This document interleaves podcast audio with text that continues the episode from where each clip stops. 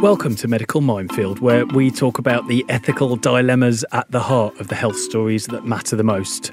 I'm Barney Calman, the health editor at The Mail on Sunday, and with me today is The Mail on Sunday's health reporter, Ethan Ennals. Hello. This week we're talking about COVID scare stories and does frightening the hell out of people encourage them to get the jab? As always, we'd love to know what you think, so get in touch with us using the hashtag medical minefield on Twitter. But first, let's have a listen to this. I've got a very high temperature. This makes some pain, some shivers, cold in my extremities. It feels exactly like a cold, maybe a little bit worse. Uh, when I stand up, I feel like I'm going to fall over.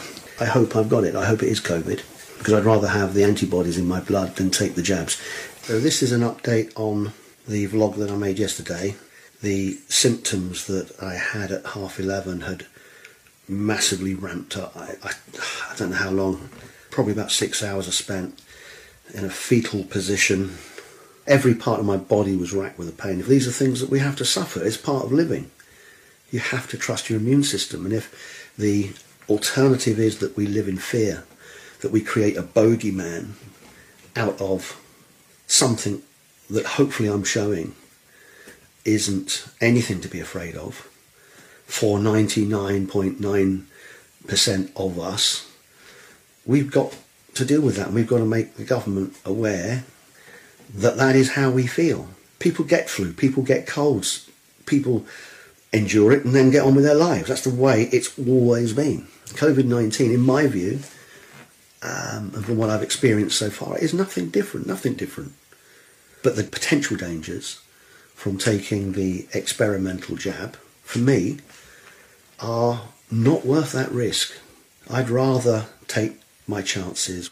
Famous last words, or perhaps it'd be more sensitive to say defiant last words of solicitor Leslie Lawrenson, who was found dead in his bed having succumbed to COVID not long after making that recording in June. The vlogs that he was recording came to light about a month later and it turned into a big news story.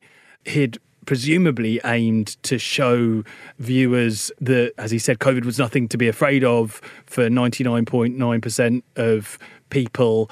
Unfortunately, he paid for that misconception with his life it's become something of a genre of story about anti vaxxers, I suppose, who've said no to the jab and then subsequently caught COVID and died. You know, dozens of stories are out there now, all telling a, a similar tale. What do you think about them, Ethan?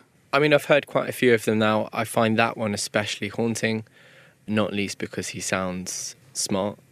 He sounds like a very normal intelligent man, but a man nonetheless really stuck in his views is tragic, especially considering the impact it also had on his family. Yes, because he'd persuaded his wife not to have the jab. She was found clinging to life. He was dead upstairs in bed. You know, obviously, uh, the the family were were devastated. I suppose my interest is whether or not these stories are doing any good. Do they encourage people to have the vaccine, or are they having the opposite effect? And is there any truth in what they say? Are healthy, fit people better off having the virus and building natural immunity than having the vaccine? Obviously, I feel this is a, a misconception, but I've been very vocal that I'm a big fan of vaccination. You know, I think this is something that you should probably put to an expert. Yes, indeed. Joining us now is Dr. Stephen Griffin, a virologist at the University of Leeds. Dr. Griffin, thank you so much for joining us. Thanks for inviting me. Something we often hear from people who are against the COVID vaccine is that the virus is like the flu in that it's something we can just get over. Is there any scientific evidence for that? Well, I think, first of all, you shouldn't underestimate influenza. Um, the reason that we have fewer problems with the seasonal influenza is because many of us have got prior experience of that infection. This is a novel virus. We, we don't have prior experience of these infections the vaccine is a much, much safer alternative than experiencing natural infection. Natural infection carries with it a great risk. And that's the entire principle of developing vaccines in the first place, because whilst percentage wise people may not experience a severe infection all the time with this virus, many, many people do. It's killed well over 4 million people worldwide. It's not something to trivialize.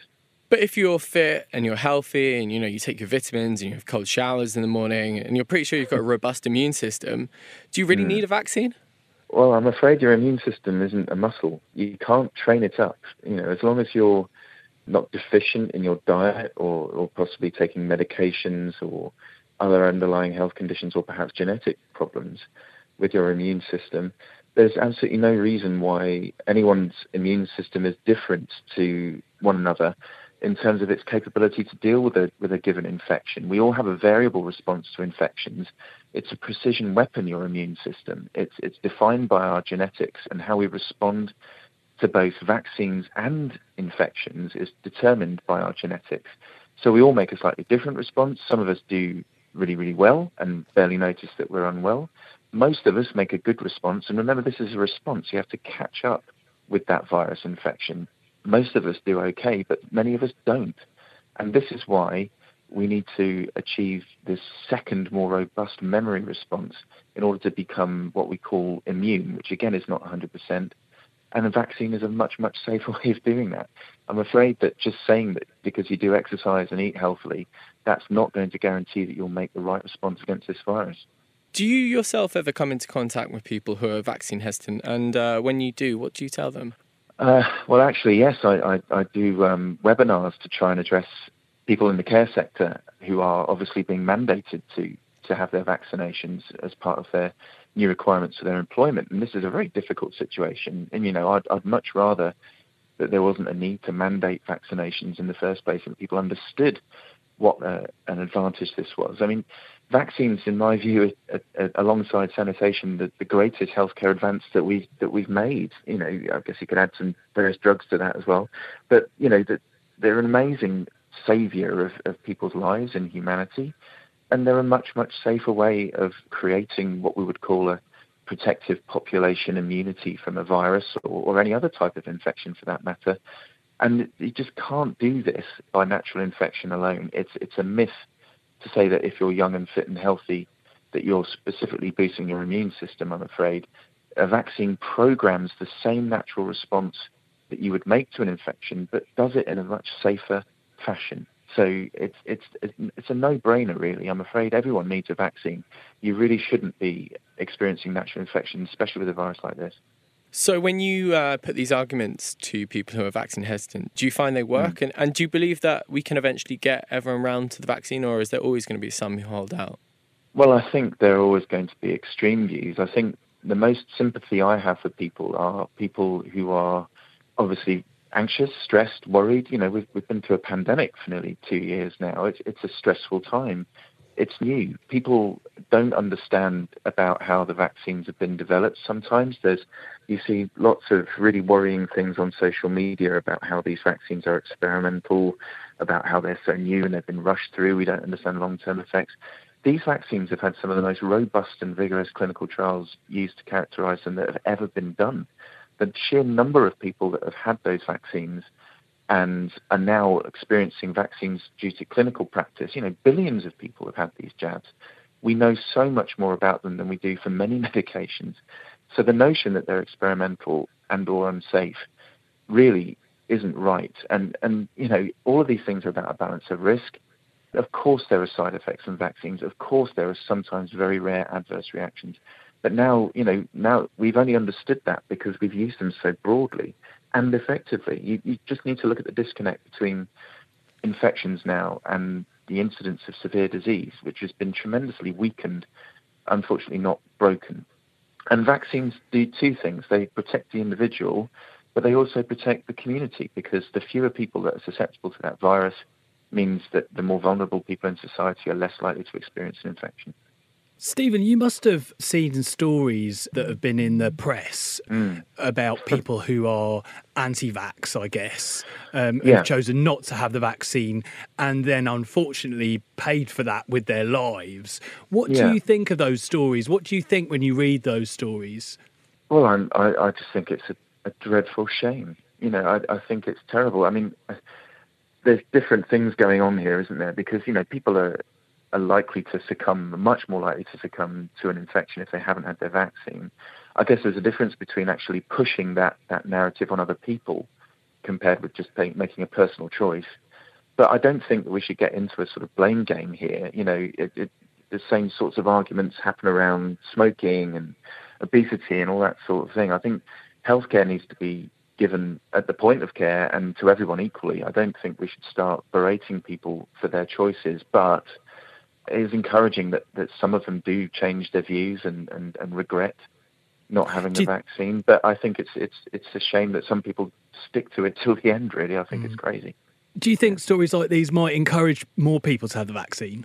Well, I think the problem with, with individual anecdotal stories is that it doesn't give you a view of the population as a whole. And, and we know now that, you know, with the Delta variant, the game has changed. We're, we're experiencing huge levels of infection around this country. And that, unfortunately, is having a knock on effect of us seeing more younger people hospitalized, more children hospitalized, and a greater incidence of long COVID. And of course, the, the clinically vulnerable are, are put at risk again. So, yes, I hope everyone buys into the vaccination, but at the same time, I think we need to use those vaccines in the right way and, and get them into enough people so that eventually we can start moving past this and achieve a much safer way of living and, and get back to normal. Dr. Griffin, thank you so much for your time and thanks for joining us. Thanks a lot, Well, I feel like Stephen's views chimed perhaps with yours that he had a lot of sympathy for people that had fallen for these stories that somehow you could rev up your immune system or being fit and healthy was a kind of protection that means you don't need to have a, a COVID vaccine. I think that's entirely true. I, I think it's dreadful that these people have fallen into these kind of gaps of misinformation. And obviously, you can't you know you can't you don't know what's going to happen to your immune system but you know you speak to any public health expert and they'll tell you that the blame game isn't the way forwards it's interesting i've reported a lot on the statin story from the perspective that people that publicly say that statins, the heart drug that lowers cholesterol, and has been proven in huge numbers of studies to prevent heart attacks, prevent strokes. You know, if you're at risk of having a heart attack or stroke, taking statins is a no brainer. However, there's a huge misinformation industry almost that's grown up around statins persuading people that somehow you can diet your way out of the problem of heart attacks. And of course, ultimately, people do pay for this with their lives. And I have a huge amount of sympathy for that. But, you know, perhaps I shouldn't admit it, but I find when I read stories like the one about Leslie Lawrenson that my sympathy does dry up somewhat. I think the difference with anti vax is that it's got an impact on the wider community. Yeah, if and you they, don't take statins, that's only affecting you. But if you don't take the vaccine, that affects people around you. You know, and this guy essentially almost, I mean, he persuaded his wife not to have the vaccine, and she almost died too. And you know, I mean, I, uh, he was broadcasting on, on Facebook, as we've said. You know, he intended his video to persuade people that they didn't need to have the jab. That was why he was doing the video.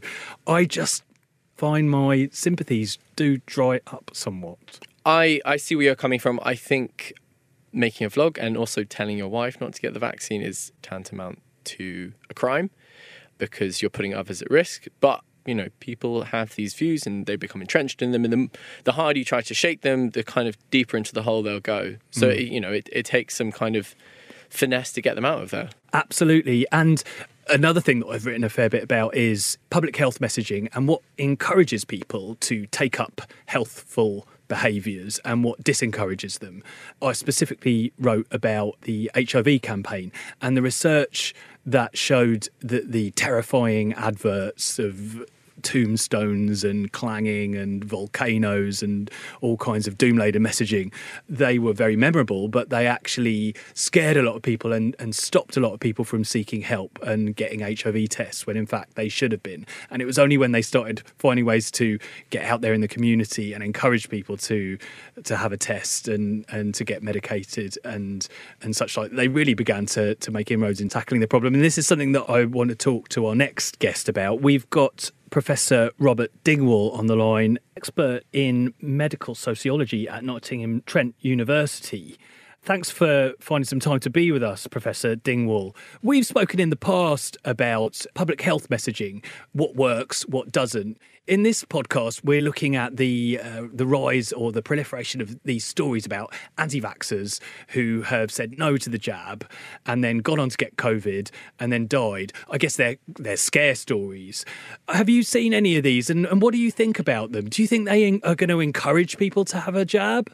Well, of course, I've seen a few of them, Barney. It's, um, I mean, they're part of a very long tradition. I mean, they kind of go back to the Middle Ages and all the stories about uh, people who failed to convert to Christianity and repented at the last moment. Um, so there's a there's a very familiar frame that uh, these stories are cast in. And I'm not frankly sure that they're any more effective today in um, promoting conversions to the cause of vaccination than they were in promoting conversion to the cause of Christianity uh, several hundred years ago. There are two types of people who say no to the vaccine, aren't there? There's people who are worried, nervous, have questions, hesitant, don't get around to it for various different reasons.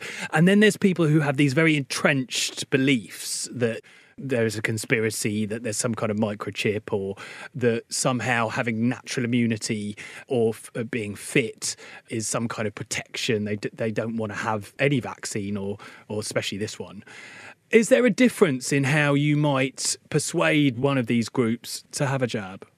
Well, I think we've got to be absolutely careful to make a distinction between the, the sort of out and out refuseniks that you describe in the second category, who are people who it's really quite difficult to shift from their opinions, um, and the, the mass of people who don't quite get round to it. I think the there's certainly research by uh, Professor Jennifer Reich at the um, University of Denver in the States about the, the complexity of vaccine hesitancy. Sometimes it's people who genuinely have other priorities in their life and don't quite get round to it.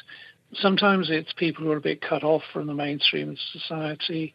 In the UK, for example, I know that some of the uh, low uptake among um, some minority ethnic groups is because they're primarily getting their information about the vaccines from the sort of home country, wherever that is, uh, and not from mainstream UK media. So they're, you know, they're consulting sources that are a good deal more suspicious about uh, the kind of medicine that's being offered. And we, we really need to have different solutions for each of those groups.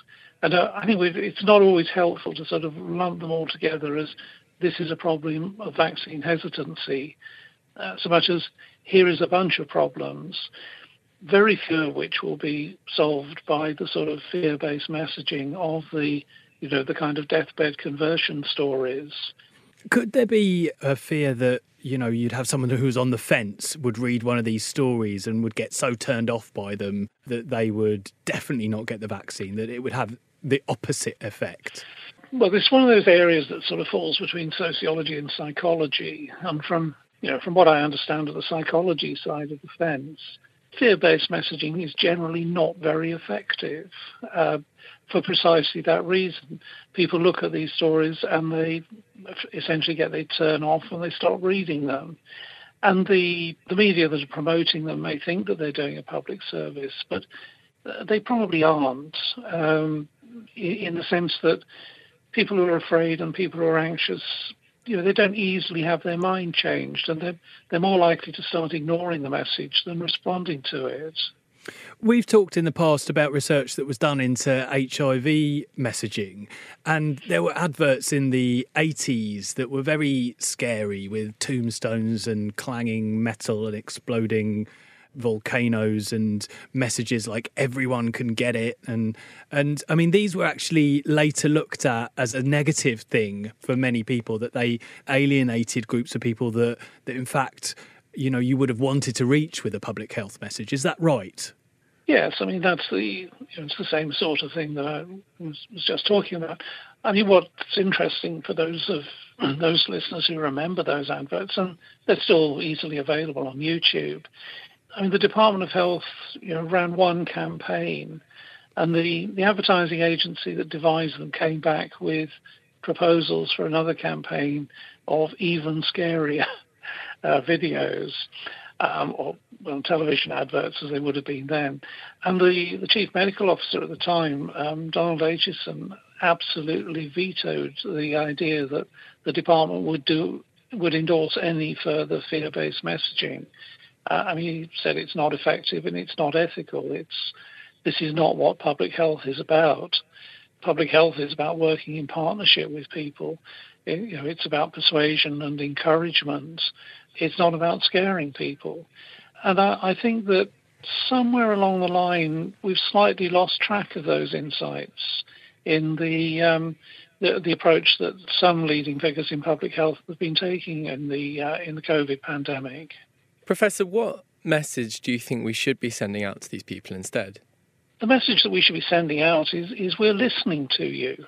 You know, it's the beginning of all effective teaching. Is starting out by understanding where the people you're trying to educate, the people you're trying to persuade, where are they coming from? You know, what matters to them? How are they thinking about this problem? It, it's not going out and saying, well, you know, you're all a bit stupid or you're all a bit idle or you're all a bit backward and we're going to tell you what's what. It, it's starting from saying, well, what do you know? What is it that we would have to say to persuade you to uh, to our point of view? and the the kind of do this or else messaging that we've we, have we have seen, frankly, if anything, it tends to promote resistance. I think the thing about vaccines that is so divisive is that there is a, a, wider impact on other people. There's a community element to it. So some people feel they're doing their bit for the community, and then they feel that people who aren't being vaccinated are doing the opposite. They're being selfish. How could we go about bridging that gap? Well, I think what we've never really communicated adequately is that the vaccines are primarily about protecting the vaccinated person. They mitigate the, the severity of the infection in the people who have been vaccinated. Whether another person that you're close to in a in a shop or on the train or whatever has been vaccinated or not is is not really a big deal. You know, there are some benefits from indirect protection. You know, if a lot of people are vaccinated, it will considerably reduce the rate of transmission in a, in, within the community. But it, it, fundamentally, the benefit of the vaccine is to the vaccinated person rather than to the community. Well, it's definitely a complex issue and one that I imagine is going to keep evolving. Professor Dingwall, thank you very much for finding some time to talk to us. Hi. Sorry to interrupt your listening, but there's another great podcast from the Mail on Sunday you might want to try. Liz Jones's Diary, the podcast, offering a weekly look into the life of Britain's most unfiltered columnist. That's me. Find us at mailplus.co.uk. Well, there you go. Scare stories clearly don't work. I thought he had some good points. I'm not sure if I agree totally with everything uh, he said. I think that, yes, vaccines protect us, but also, you know, there has to be an element that people feel that they are safe to start going about their daily lives. And there are lots of people out there in certain areas who are not getting vaccinated and feel that they don't have to you know that makes other people feel they can't access those places like a cinema or a gym you know i'm thinking about my mum for instance who's 75 and has done everything that she can to avoid getting covid you know she's not an unrealistic person uh, but she just doesn't want to get it she's been vaccinated. She knows a bunch of other people who've been vaccinated who've caught COVID and been very ill with it. Uh, they're all her age. You know, you are still rolling the dice somewhat. So, you know, it's not all about the individual. I guess it's just finding the best way to get that message there, whether it is the carrot or the stick. And something I wanted to quickly flag up was the family of Leslie Lawrenson, who, after his tragic death, came out and, you know, encouraged everyone to get the vaccine, then had this horrible trolling campaign waged against them because anti vaxxers read these stories and they don't trust them they see them as you know as government conspiracies and they were you know targeted online and called killers and Nazis. And you know there is a, proportion of the population who does not react well to these stories and will never believe them so we need to find a better way to do it than constantly splashing these stories about you know people who realise too late their mistake. Do you think I always mispronounce this word? But do you think that there is a sense of Schadenfreude, Schaden, Schaden, Schadenfreude, Schadenfreude? It's the it's the satisfaction in other people's misfortune if they've done something silly. I suppose. I think so. I th- I think also we've had it kind of wired into us now that the vaccine is something we all need to go out and get, and a lot of people are, are you know take that responsibility quite seriously and, and they see others who don't take it so seriously and and then come to kind of experience the consequences. And perhaps there is an element of people being like well you know maybe you should have done what we all did and do the sensible thing. But you know not everyone lives in the same information bubble as uh, professor dingwall pointed out there are many in minority communities who don't get their information from the same sources we do so it's important to remember that you know our morality and our understanding of vaccines is so widely different to someone we pass in the street and i think we need to kind of take that into account Well, I cannot argue with that, I have to say. That is all we've got time for. You'll find all the latest health news in this weekend's The Mail on Sunday and visit mailplus.co.uk forward slash subscribe to get access to all our podcasts, videos, opinion pieces, and more. You can also follow us on Twitter by searching at MailPlus. we'll be back with another topic on medical minefield next week see you then Goodbye.